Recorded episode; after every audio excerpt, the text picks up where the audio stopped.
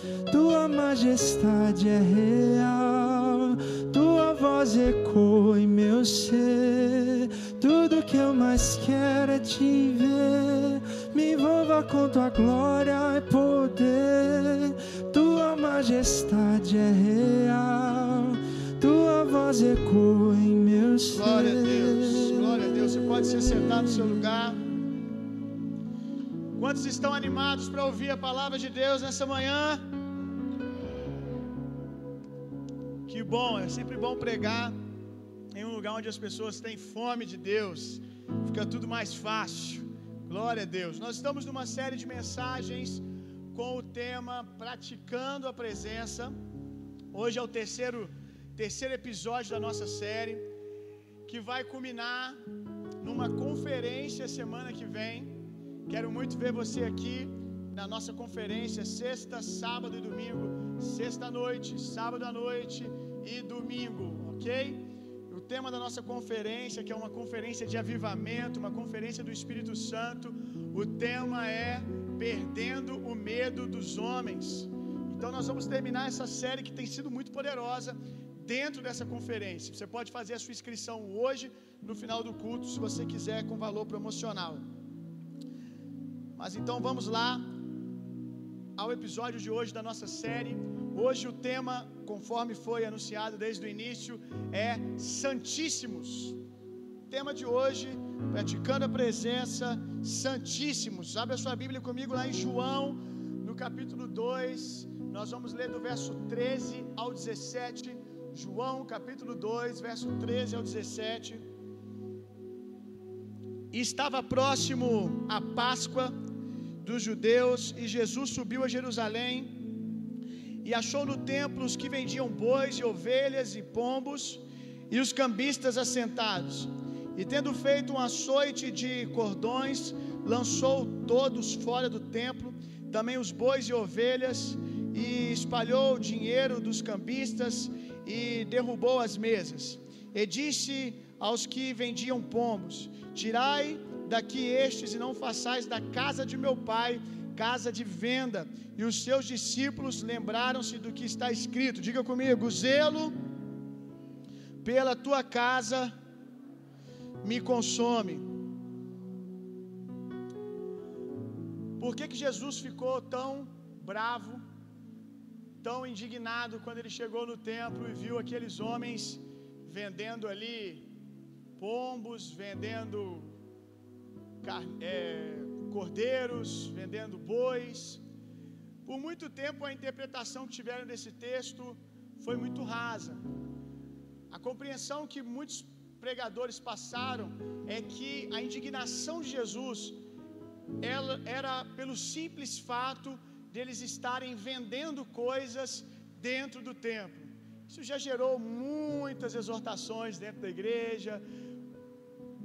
Pregadores falarem: olha, não pode vender cantina, né, ter lanche na porta da igreja ali dentro do templo, não pode vender livro, porque se Jesus estivesse aqui, ele ia chegar, ele ia virar essa mesa, porque vocês estão fazendo da casa do Pai, casa de venda, casa de comércio. Jesus fez isso lá no templo, ele faria isso hoje. Essa é uma interpretação muito rasa. A indignação de Jesus não é pelo simples fato deles estarem vendendo algo, é muito mais profundo que isso. A indignação de Jesus é o que eles estavam vendendo e o que aquilo que eles estavam vendendo significava. Esses homens, como foi dito aqui, João fez questão de dizer que estava próximo da Páscoa. Esses homens eles estavam ali vendendo nos dias que antecediam a Páscoa, vendendo pombos, pombinhas, cordeiros, bois, por que, que eles estavam vendendo isso próximo da Páscoa? Acredito que todos vocês sabem que uma vez por ano era Páscoa e durante a Páscoa havia sacrifício de animais pelo pecado do povo. Durante a Páscoa eles iriam sacrificar cordeiros, pombinhas, em sacrifício ao Senhor pelos seus pecados. Aqueles que tinham boa condição financeira, que tinham um pouco mais de recurso, eles ofereciam a Deus cordeiro. Aqueles que não tinham muita condição financeira, eles ofereciam a Deus pombinhas. E o que esses homens estão vendendo aqui é uma facilitação do sacrifício. Esses homens estavam ali porque, conforme muitos de vocês já sabem, o sacrifício apresentado ao Senhor tinha que ser perfeito, tinha que ser um cordeirinho perfeito, tinha que ser uma pombinha perfeita. Você não podia ir lá no, no, seus, no seu plantel de cordeiros e pegar o pior cordeiro, um cordeiro manco que não fosse servir para nada, tinha que ser um cordeiro perfeito. Por quê? Porque esses sacrifícios apontavam para Jesus que é o Cordeiro de Deus que veio tirar o pecado do mundo. E Jesus era perfeito. Então esses animais tinham que ser perfeitos, tipificando, anunciando que um dia Jesus, o justo, o filho de Deus viria. Então esse animal tinha que ser perfeito, a pombinha tinha que ser perfeita, mas não era apenas sair do seu quintal perfeito, tinha que chegar lá na hora do sacrifício perfeito. Se você morasse do lado do templo, era fácil fazer isso. Andava alguns metros e você já estava com o cordeiro ali dentro do templo, do jeito que ele saiu de casa. Mas imagina se você morasse a quatro dias de distância do templo. Porque todo judeu, uma vez por ano, tinha que ir para lá. Então imagina você carregar uma pombinha quatro dias, cinco dias, talvez mais do que isso, quinze dias em uma espécie de gaiola. Essa pombinha não podia ficar doente. Essa pombinha, ela não podia se ferir na gaiola. Ela tinha que chegar lá perfeita para o sacrifício. Ela não podia se corromper durante o caminho. Mais uma vez apontando para Jesus. O cordeiro então era mais difícil ainda. Imagina tu carregar um cordeiro. Muitos deles colocavam o cordeiro nos ombros, porque assim o cordeiro ficava seguro de não tropeçar e cair no meio do deserto, de ficar refém de algum animal selvagem, então carregava-se o cordeiro nos ombros. Imagina boa parte da viagem você carregando um cordeiro sobre os ombros para poder oferecer o sacrifício. E esses cambistas apareciam ali vendendo uma facilitação, você não precisa trazer de casa. Alguém fez o trabalho para você. Você pode chegar aqui 10 minutos antes, você junta dinheiro durante o ano, você compra o cordeiro, você sacrifica, e o sacrifício está feito, está ótimo, você cumpriu a vontade de Deus. Mas o sacrifício nunca foi sobre o que você fazia no dia do sacrifício. Deus nunca esperou um minuto ou dez minutos de entrega, sempre foi sobre uma vida, sobre uma jornada.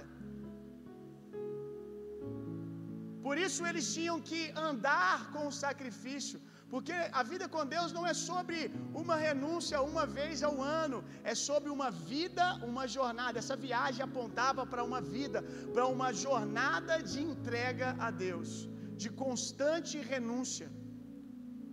Jesus, como você sabe, ele fica bravo, ele fica indignado, mas eu tenho uma pergunta para você: por que, que Jesus fica bravo, fica indignado com, a, com essa facilitação desses homens para que as pessoas se aproximassem de Deus, se isso se parece tanto com a hipergraça que alguns têm pregado por aí?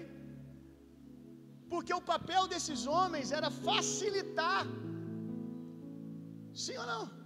Eles estavam ali facilitando, dando um jeitinho para você se relacionar com Deus sem que tenha que entregar alguma coisa, sem que tenha que se ter obras.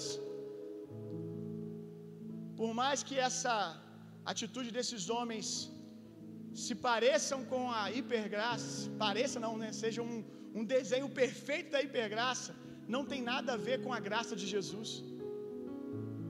Porque a graça de Deus, ela não é a ausência de obras, ela é a ausência de mérito. A graça de Deus não é uma banalização das obras, ela é o apoderamento para fazê-las, meu irmão. A graça de Deus não é a diminuição, a banalização da santidade, ela é poder para tal, meu irmão. A diferença do contexto da velha aliança quanto a obras e o da nova aliança é muito simples. As pessoas que querem complicar. Na velha aliança, as obras eram raiz. As pessoas sustentavam a sua vida com Deus por meio de obras. Na nova aliança, as obras não deixaram de existir. A diferença é que elas deixaram de ser raiz elas não fundamentam mais a nossa vida com Deus.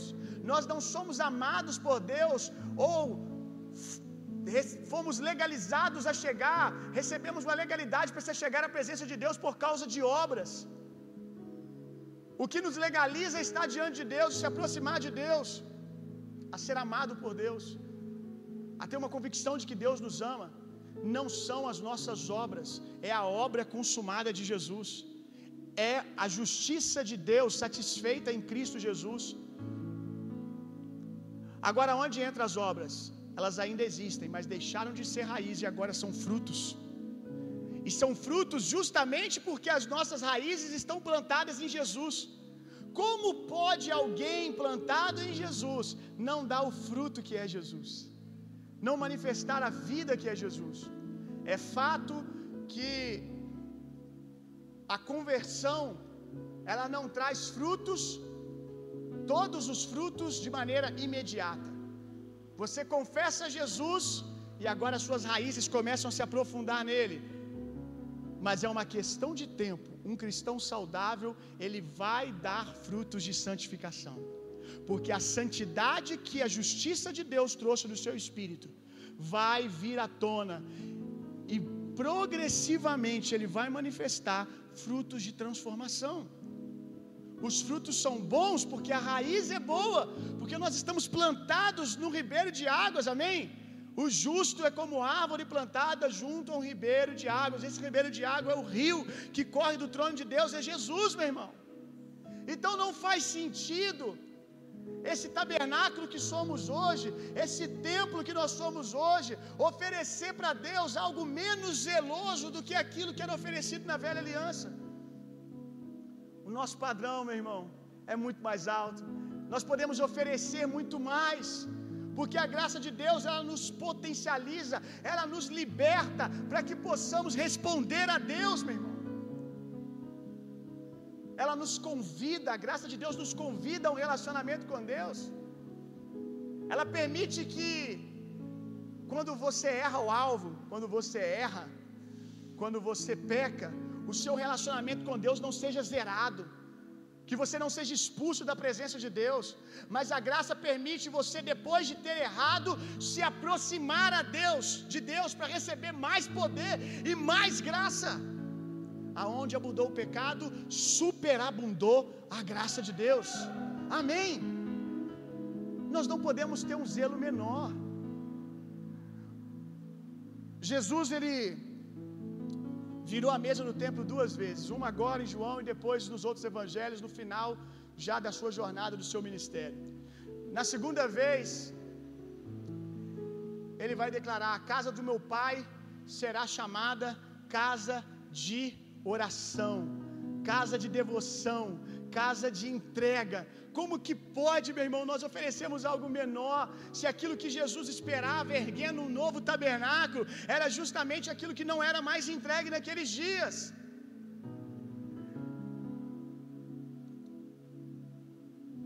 Um dia, Davi, depois de assumir o trono, ele decidiu que não queria governar o povo de Deus sem a glória de Deus, sem a presença de Deus. E Davi manda trazer a arca do Senhor. Ele manda trazer a expressão da glória de Deus naqueles dias.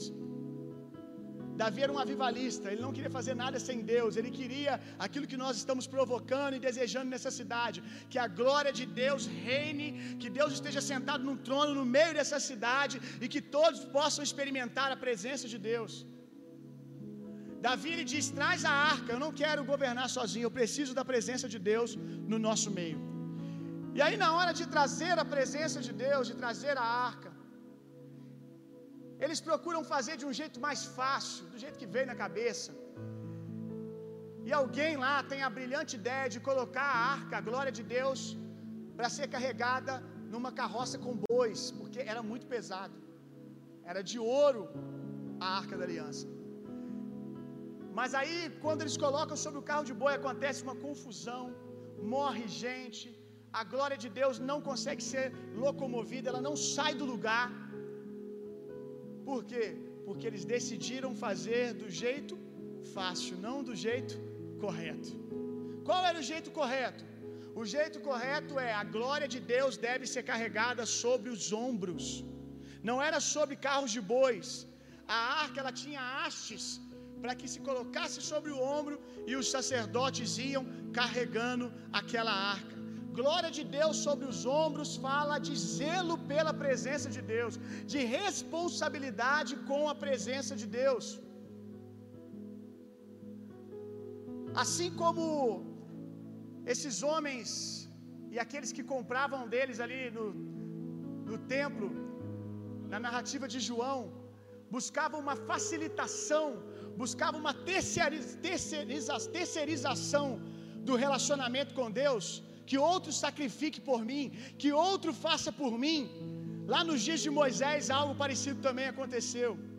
No dia que a glória de Deus se manifestou no monte do Senhor, diz que a, a palavra de Deus diz que o monte ele tremeu, que a glória de Deus podia ser ouvida ao ponto das pessoas serem sacudidas pela voz, trovões caíam, relâmpagos sobre o, sobre o monte. E quando o povo hebreu ouviu isso, eles disseram assim: Moisés, quão temível é a voz de Deus, quão assombrosa é a presença de Deus. Moisés faz o seguinte: nós temos medo da glória de Deus. Faz o seguinte, Moisés, fala você com Deus, aí Deus comunica para você e depois você traz para nós. Seja você o nosso intermediador. E assim como Moisés fez, como esses homens ali que compravam o sacrifício faziam, muitos de nós fazemos isso hoje. Muitos de vocês procuram alguém para poder terceirizar o seu relacionamento com Deus, para poder fazer algo por Deus por você. E eles não faziam isso, o povo hebreu não estava, na verdade, com medo da glória de Deus, eles estavam com medo da responsabilidade ao experimentar a glória de Deus. Porque a glória de Deus, ela é um atrativo, meu irmão. Ela, ela, ela, meu Deus, quanto mais você experimenta da glória de Deus, mais você deseja, mais você quer. Ela é um convite. Por mais que eu reconheça que eu já estive em ambientes da glória de Deus que gera um temor. O peso da presença às vezes é tão grande que você diz: Uau, que lugar é esse, meu irmão? Inclusive aqui nessa igreja, uma densidade da nuvem de Deus, de você querer oferecer temor, entrega e devoção ao Senhor por causa do ambiente. Mas ainda assim, ainda que às vezes a, a alma diga quão temível é esse lugar, o espírito deseja, o seu ser deseja, você quer entrar, você quer morrer naquele lugar. Eles não tinham medo da glória de Deus, eles tinham medo da responsabilidade ao experimentar a glória de Deus. Como a gente ouve pessoas falarem hoje em dia: olha, eu prefiro não conhecer muito mais de Deus, porque aquele que muito é dado, muito é cobrado. É a mesma tolice. Então eu fico sempre à margem da presença. Eu não passo daqui, por quê? Porque se eu ouvir muito, eu vou ter que responder. E as pessoas colocam como se o responder fosse um peso que Deus trouxesse. Como se o povo hebreu ali não quisesse se aproximar, porque se você se aproxima de Deus, Deus te pede coisas. Como se essa não fosse a natureza de relacionamentos na vida, meu irmão. Por que, que com Deus vai ser diferente? Não é uma coisa que Deus pede para trazer peso sobre você, isso é uma lei natural da vida, é ordem natural de relacionamento. Se você ama alguém, você se entrega para esse alguém. Não faz sentido você falar que deseja estar com alguém sem entregar nada por essa pessoa. Relacionamento é uma via de mão dupla. Quantos relacionamentos eu já vi acabar? Porque toda vez que a moça ou o rapaz, depois de anos de relacionamento, conversava sobre assumir um compromisso de casamento, toda vez o cara ou a moça fugia, corria pelas beiradas, fugia da conversa. Por quê? Porque eu quero que você me dá agora sem ter que te entregar nada. Eu não quero assumir a responsabilidade de um novo nível. E você acha que alguém que pede isso, que espera isso está errado? Óbvio que não. Óbvio que não. Então por que que Deus pode não esperar algo assim? Como eu disse, essa é a ordem natural da vida, meu irmão. É isso que é relacionamento. Quanto mais você ama, mais você entrega, mais você se doa. E a verdade é que esse cara, ele não tem medo da pessoa. Que eu narrei aqui, vamos botar o cara e a moça. Ele não tem medo da pessoa, mas ele tem medo da responsabilidade. Aquele povo não tinha medo de Deus. Eles até queriam a Deus, mas naquele nível, sem ter que entregar absolutamente nada, sem ter que desenvolver relacionamento. Então, fala você, Moisés. Fala você, porque quando você falar, se for algo bom, a gente diz que foi Deus que falou. Se não for, a gente diz que você está na carne.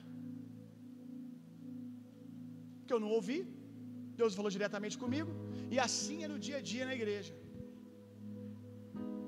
Vou levantar um sumo sacerdote, mas não há outro, meu irmão. O seu sumo sacerdote é Cristo Jesus. O seu sumo sacerdote é Jesus.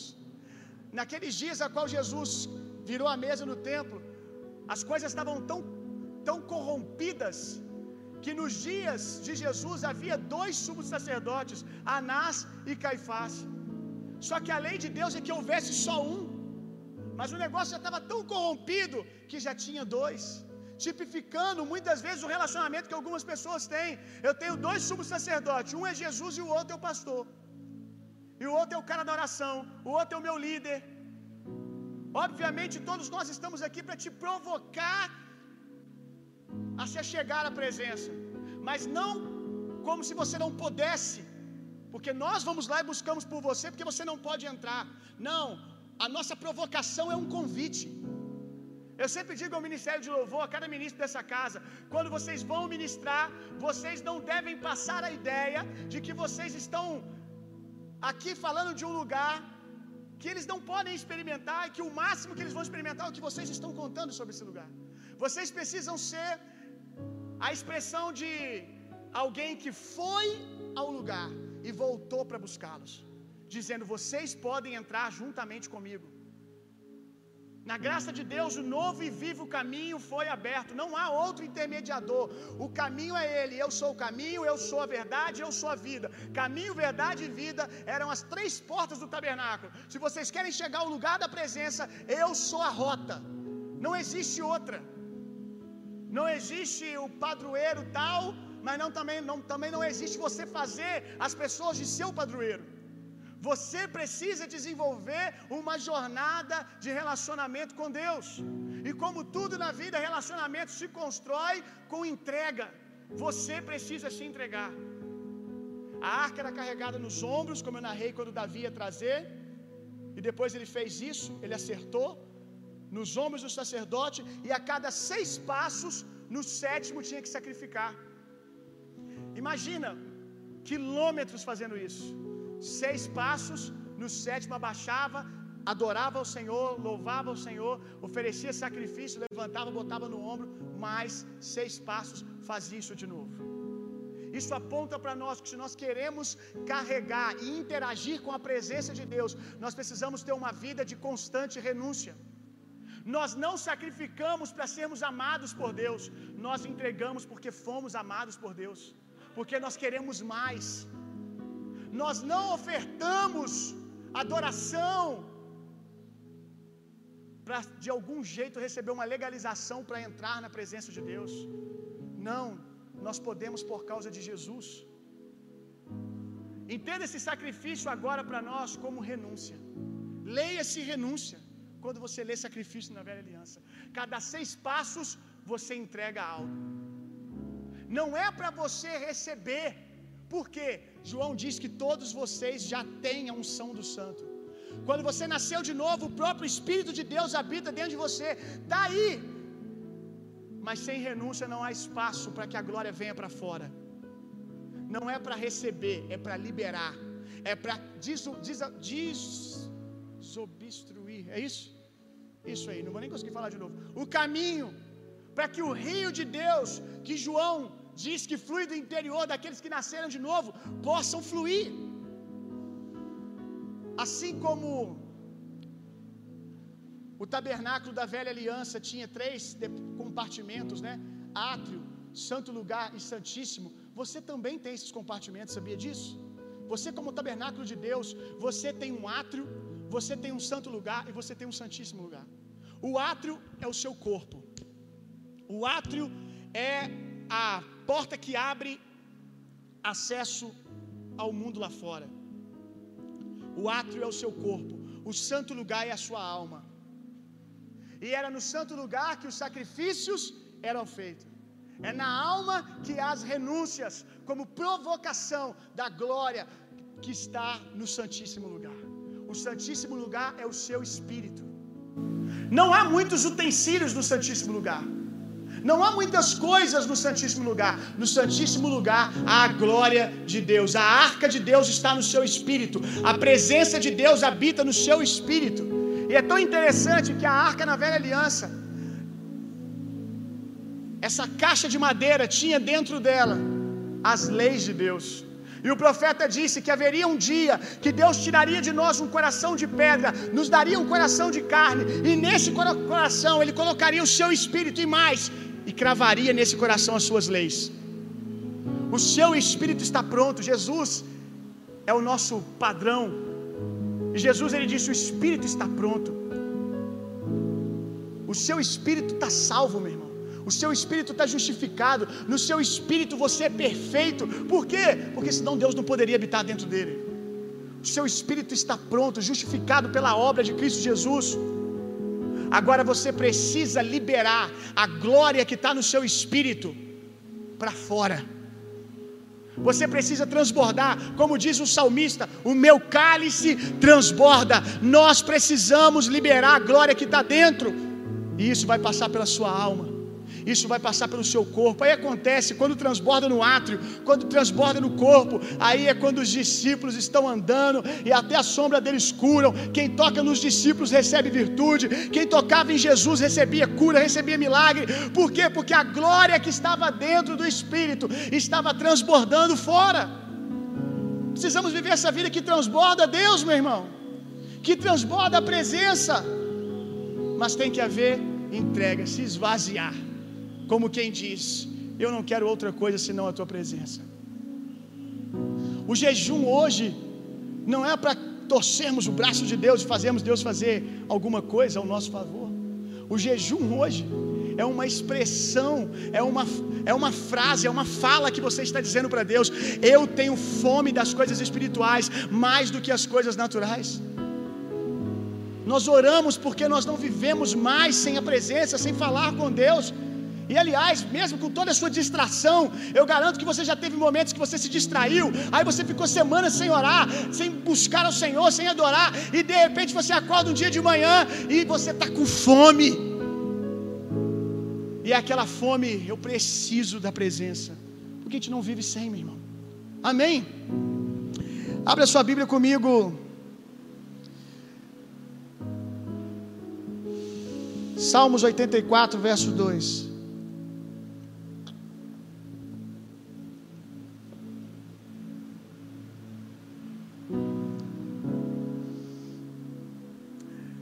Enquanto você está abrindo, Jesus, ele disse: A minha casa será chamada casa de oração, casa de devoção, casa de adoração, casa de entrega.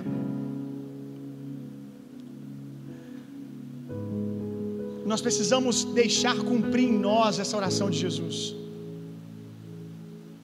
Sem sombra de dúvida, todos vocês que nasceram de novo, pelo menos deveriam, né? Acho que é o nível mais baixo de todo cristão é ser um santo.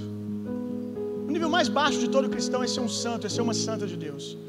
Agora, eu sei que quando muitos de vocês ouvem essa palavra santa, ela vem com um peso muito grande, porque vem a ideia né, da nossa cultura, que é muito enraizada pela cultura católica, então a gente imagina aquela figura lá de uma estátua e todo mundo reverenciando, mas santo é alguém separado para Deus.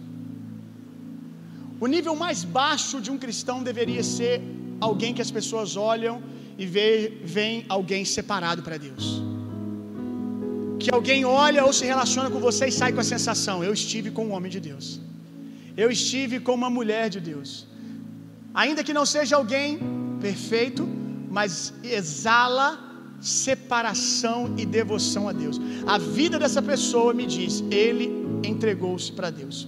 Ponto. É isso é o nível mais baixo. Mas assim como no tabernáculo havia santo e santíssimo, existe um outro nível que eu acho, acho não, eu tenho certeza que é o nível que Deus quer levar essa casa, levar toda essa igreja. De não sermos apenas pessoas santas, mas pessoas santíssimas. O que é alguém santíssimo? Você já teve com pessoas assim, provavelmente que ele não só exala que ele é um homem de Deus, mas você fala: Meu Deus, que presença essa pessoa carrega, que unção está sobre esse homem. Você percebe um outro nível da glória de Deus. Agora, João não disse que todos vós tendes a unção, todos vós tendes o Espírito Santo.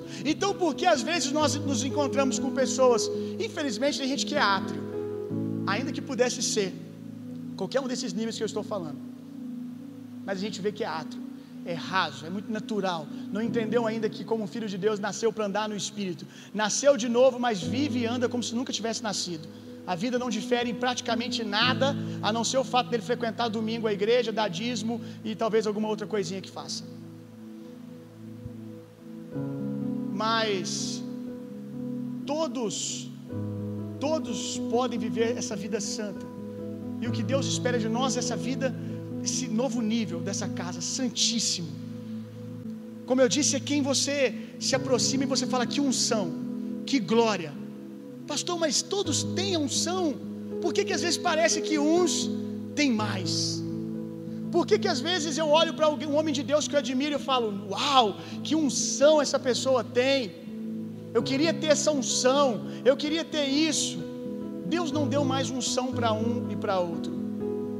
A diferença é que alguns passam mais tempo com a unção que têm e outros menos tempo. Uns passam mais tempo com a presença, praticando a presença, e outros menos tempo. A glória é a mesma. Assim como existe, vamos lá, um bom lutador de boxe, e existe um lutador de boxe mais ou menos. E eu não quero que você coloque o crivo aqui de talento, né, de talento natural que alguns nascem para algumas coisas. Mas que você entenda dois lutadores e ambos têm a mesma capacidade, a mesma habilidade, a mesma velocidade na hora de dar socos, na hora de se esquivar. Mas passam-se os, os anos, uns se tornam, um se torna um excelente boxeador e o outro continua sendo um boxeador mais ou menos. Pelo simples fato de que um passou mais tempo com seus instrumentos de treino, com seus colegas de treino. Um investiu mais no relacionamento, e aí vale para qualquer profissão, sim ou não?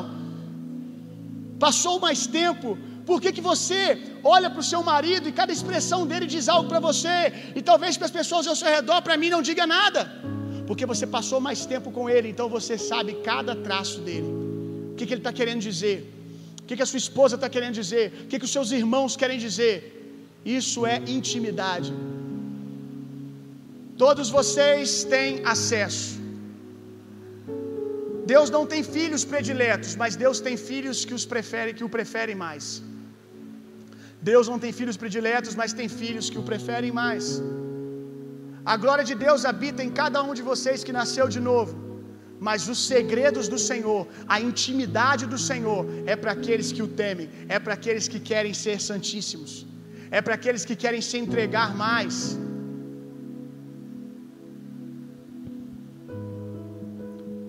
Quanto tempo você tem passado com aquilo que você carrega? Como você, você quer se tornar alguém sensível à voz de Deus se você não passa tempo com ela?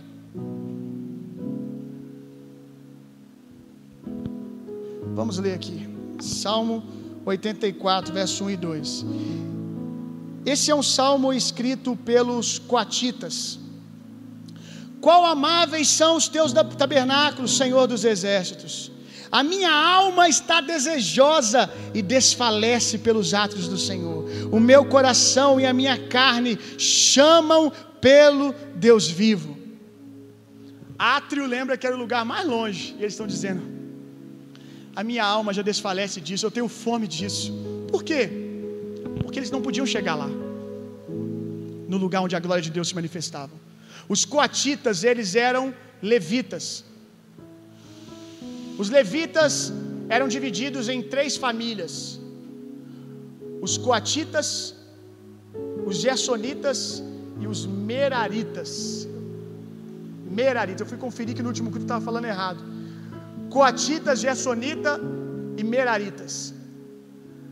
Desses três grupos, desses três grupos havia divisão sobre qual parte do tabernáculo eles iam carregar quando a tenda de Deus se movia. Quando o templo mudava de lugar, eles desmontavam tudo e só os levitas carregavam o templo, o tabernáculo. Então, esses três grupos, três famílias, cada uma carregava uma parte. E os coatitas eram aqueles que carregavam a presença. Os coatitas eles carregavam os utensílios de ouro os utensílios santíssimos. Os coatitas carregavam a arca da aliança. Os coatitas carregavam a mesa da, da presença, que eu falei para vocês aqui, a mesa da preposição, aonde os pães da presença ficavam, os coatitas carregavam. Os gersonitas, os meraritas, eles carregavam as varas, as outras partes do tabernáculo, a tenda, mas os utensílios santíssimos era para os coatitas. Só que os coatitas carregavam quando o templo se movia, o tabernáculo se movia, só que os utensílios eram cobertos por pano. Eles não podiam ver a arca da aliança, eles podiam carregar, mas ela estava coberta. Eles carregavam a mesa dos pães, mas ela estava coberta. Mas imagina a sensação deles. Aqui debaixo está a expressão mais alta da glória de Deus. Mas aquilo que estava encoberto para eles, para nós foi revelado. Cristo em vós a esperança da glória. O véu foi rasgado, meu irmão. Não tem pano nenhum nos separando do lugar da glória de Deus. E esses homens estão aqui expressando uma adoração que às vezes falta, uma devoção que às vezes falta em nós. Mesmo o mais perto que eles chegavam do tabernáculo montado era do átrio. E depois desmontado, a glória é coberta. E eles dizem: A minha alma desfalece, a minha alma deseja. É isso que Jesus está esperando Nesses dias a minha casa será chamada casa de oração. Eu oro para que nós entremos no nível de fome, aonde nós vamos como que desfalecer, dizendo: Eu preciso, eu estou com fome, eu preciso comer da presença de Deus, senão eu não consigo fazer nada, eu não consigo andar, eu não consigo trabalhar, eu não consigo estudar, eu não consigo fazer nada se eu não estiver me alimentando da glória de Deus. Eu preciso da glória de Deus. O véu foi rasgado, meu irmão, não tem nada te separando mais. No dia que Jesus foi apresentado no templo, depois de ser capturado pelos soldados, e ele chega diante de Caifás. Quando ele chega diante de Caifás, Caifás, ao ouvir as declarações de Jesus, isso está nos filmes aí de Jesus, tem essa cena. Caifás, ao, ao, ouvir a autoridade de Jesus, como Jesus falava como um filho de Deus, como Jesus se dizia enviado, eu sou. Quando Caifás ouve isso, que Jesus diz, eu sou. A Bíblia diz que Caifás pega e rasga suas vestes diante de Jesus. Esse negócio de rasgar as vestes era uma prática na velha aliança, no contexto do povo hebreu, de expressão de indignação, expressão de raiva. Mais ou menos como meu pai fazia comigo. Eu não sabia que meu pai estava quase sendo bíblico, só que um pouco mais atrapalhado. Eu não sei se o pai de alguém, familiar de alguém falava isso. Mas meu pai, quando eu ficava muito irritado, fazendo pirraça, brigando, que eu queria uma coisa, aí ficava batendo o pé, que eu vou fazer, que eu não sei o que lá, que você vai ter que fazer, brigando com meu pai, fazendo pirraça de criança. Meu pai olhava para mim e falava assim: tá nervoso? Arranca a cueca pela cabeça. Só meu pai que falava isso.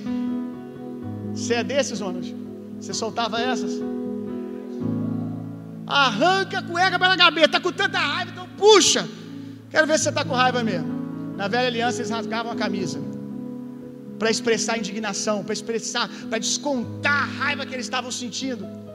Só que isso, rasgar as vestes, não podia ser feito por um sacerdote, porque as vestes de um sacerdote era santíssima. Se um sacerdote rasga as suas vestes, ele está abrindo mão do seu cargo. Então, quando Caifás faz isso, ele não fazia ideia do que ele estava fazendo. Ele estava fazendo isso diante de uma nova ordem sacerdotal. Jesus, como sumo sacerdote, estava diante de Caifás. Caifás, como sacerdote da ordem levítica, pega e olha para Jesus e rasga Ali no mundo espiritual houve uma transição de sacerdócio. Aquele sacerdócio que agora estava corrupto, que tinha até dois sacerdotes, agora estava dando lugar para um sumo sacerdócio que não pode ser substituído. O nosso sumo sacerdote é Cristo Jesus, não há outro, meu irmão. Não há outro. O cajado foi passado, meu irmão. Atos capítulo 15, verso 16, nós vamos ler apenas esse texto, para a gente terminar. Olha a profecia aqui, em Atos dos Apóstolos. Depois disto, voltarei e reedificarei o tabernáculo de Davi, que está caído. Levantá-lo-ei das ruínas e tornarei a edificá-lo. Houveram três expressões de templo na velha aliança: tabernáculo de Moisés, tabernáculo de Davi e o templo de Salomão. Dessas três expressões de templo, a mais simples com relação à estrutura, se é que pode se dizer que tinha alguma estrutura física, era o tabernáculo de Davi. Não havia muito ouro, não havia muitas tendas, não era gigante, não era grande. O tabernáculo de Davi era uma tenda aonde a arca da presença ficava debaixo. E dos três, o único que Deus diz que tem saudade e libera uma profecia que nos últimos dias ele será reerguido é o mais simples. É o tabernáculo de Davi. Não é o tabernáculo da grande, da grande estrutura, da grande genialidade, da riqueza do Salomão. Não, ele diz: o que eu quero de volta é o tabernáculo de Davi. Por quê? Porque no tabernáculo de Davi, além de ter toda essa simplicidade que aponta para aquilo que Deus está fazendo nos nossos dias, não sobra glória para ninguém. É simples, meu irmão.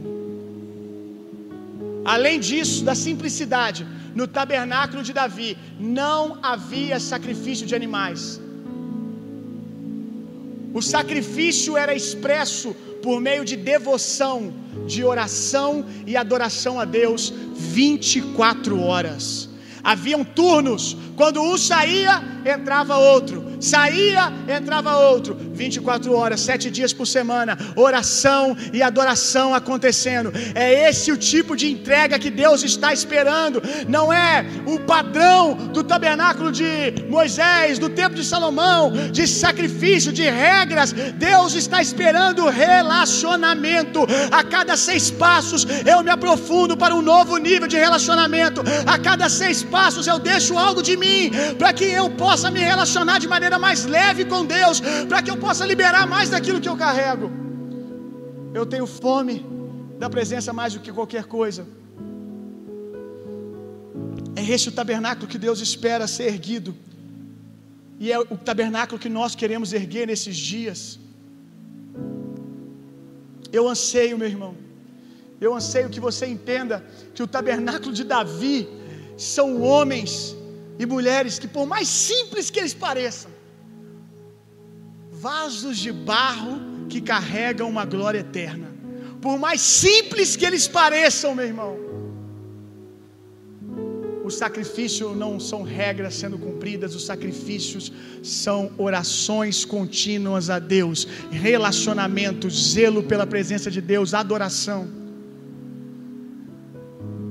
Tabernáculo de Davi é aquilo que Deus está fazendo hoje. Nós podemos andar no Espírito o tempo todo, meu irmão. Nós não precisamos mais ouvir Deus uma vez por ano. Nós podemos andar com Deus o tempo todo. Talvez você diga, pastor, mas a voz de Deus às vezes é tão baixinha para mim. Como, como em qualquer relacionamento. No começo, nem tudo você entende com clareza. Você vai andando, você vai conhecendo os trejeitos, você vai ficando cada vez mais sensível ao tom de voz, à fala, a tudo que essa pessoa diz.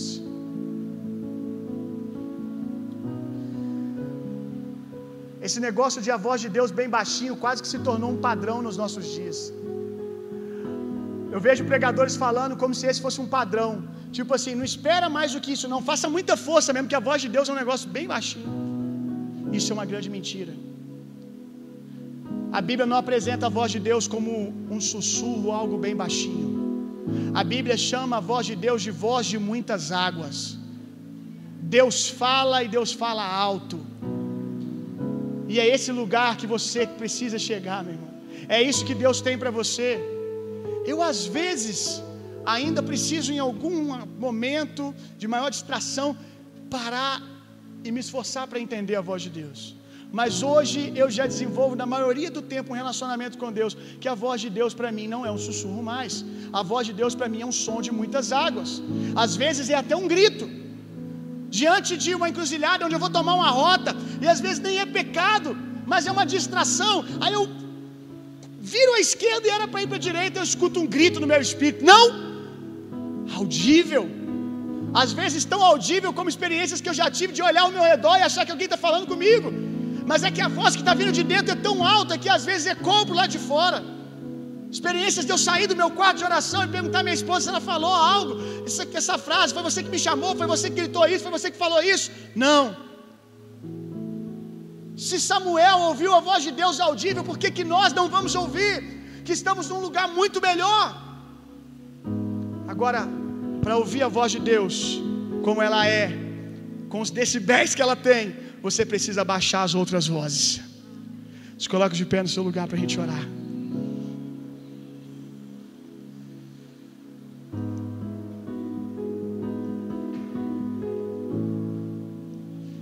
Aleluia. Erga suas mãos.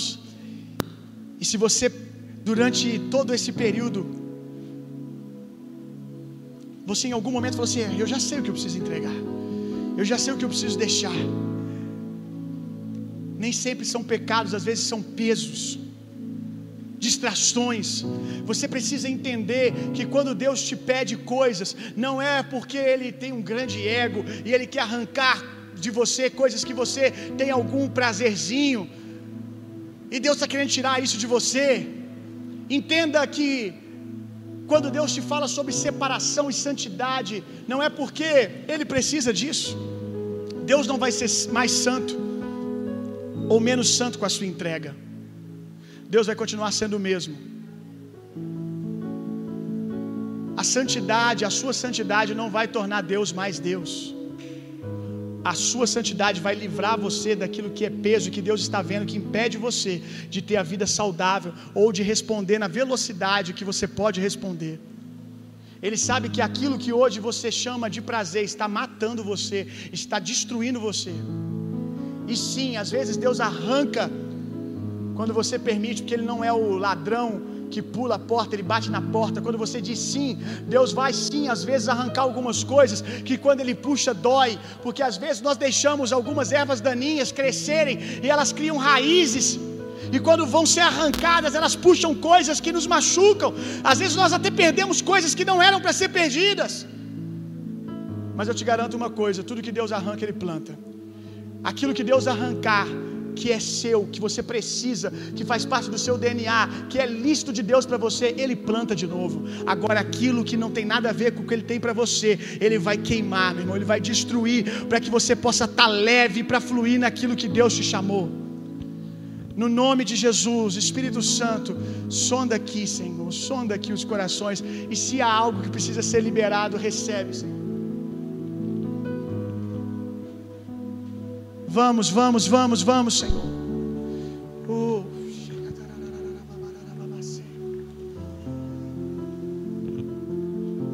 se você tem algo que precisa ser entregue, sai do seu lugar, meu irmão. Dá um passo hoje. Eu não tenho costume muito de fazer isso, mas hoje eu quero te convidar. Se você identificou algo, faz como que um, um passo de fé. Vem e fala, Senhor, está aqui, estou deixando. E eu quero ir embora para casa sem isso. Se eu não tenho para onde voltar só tenho você.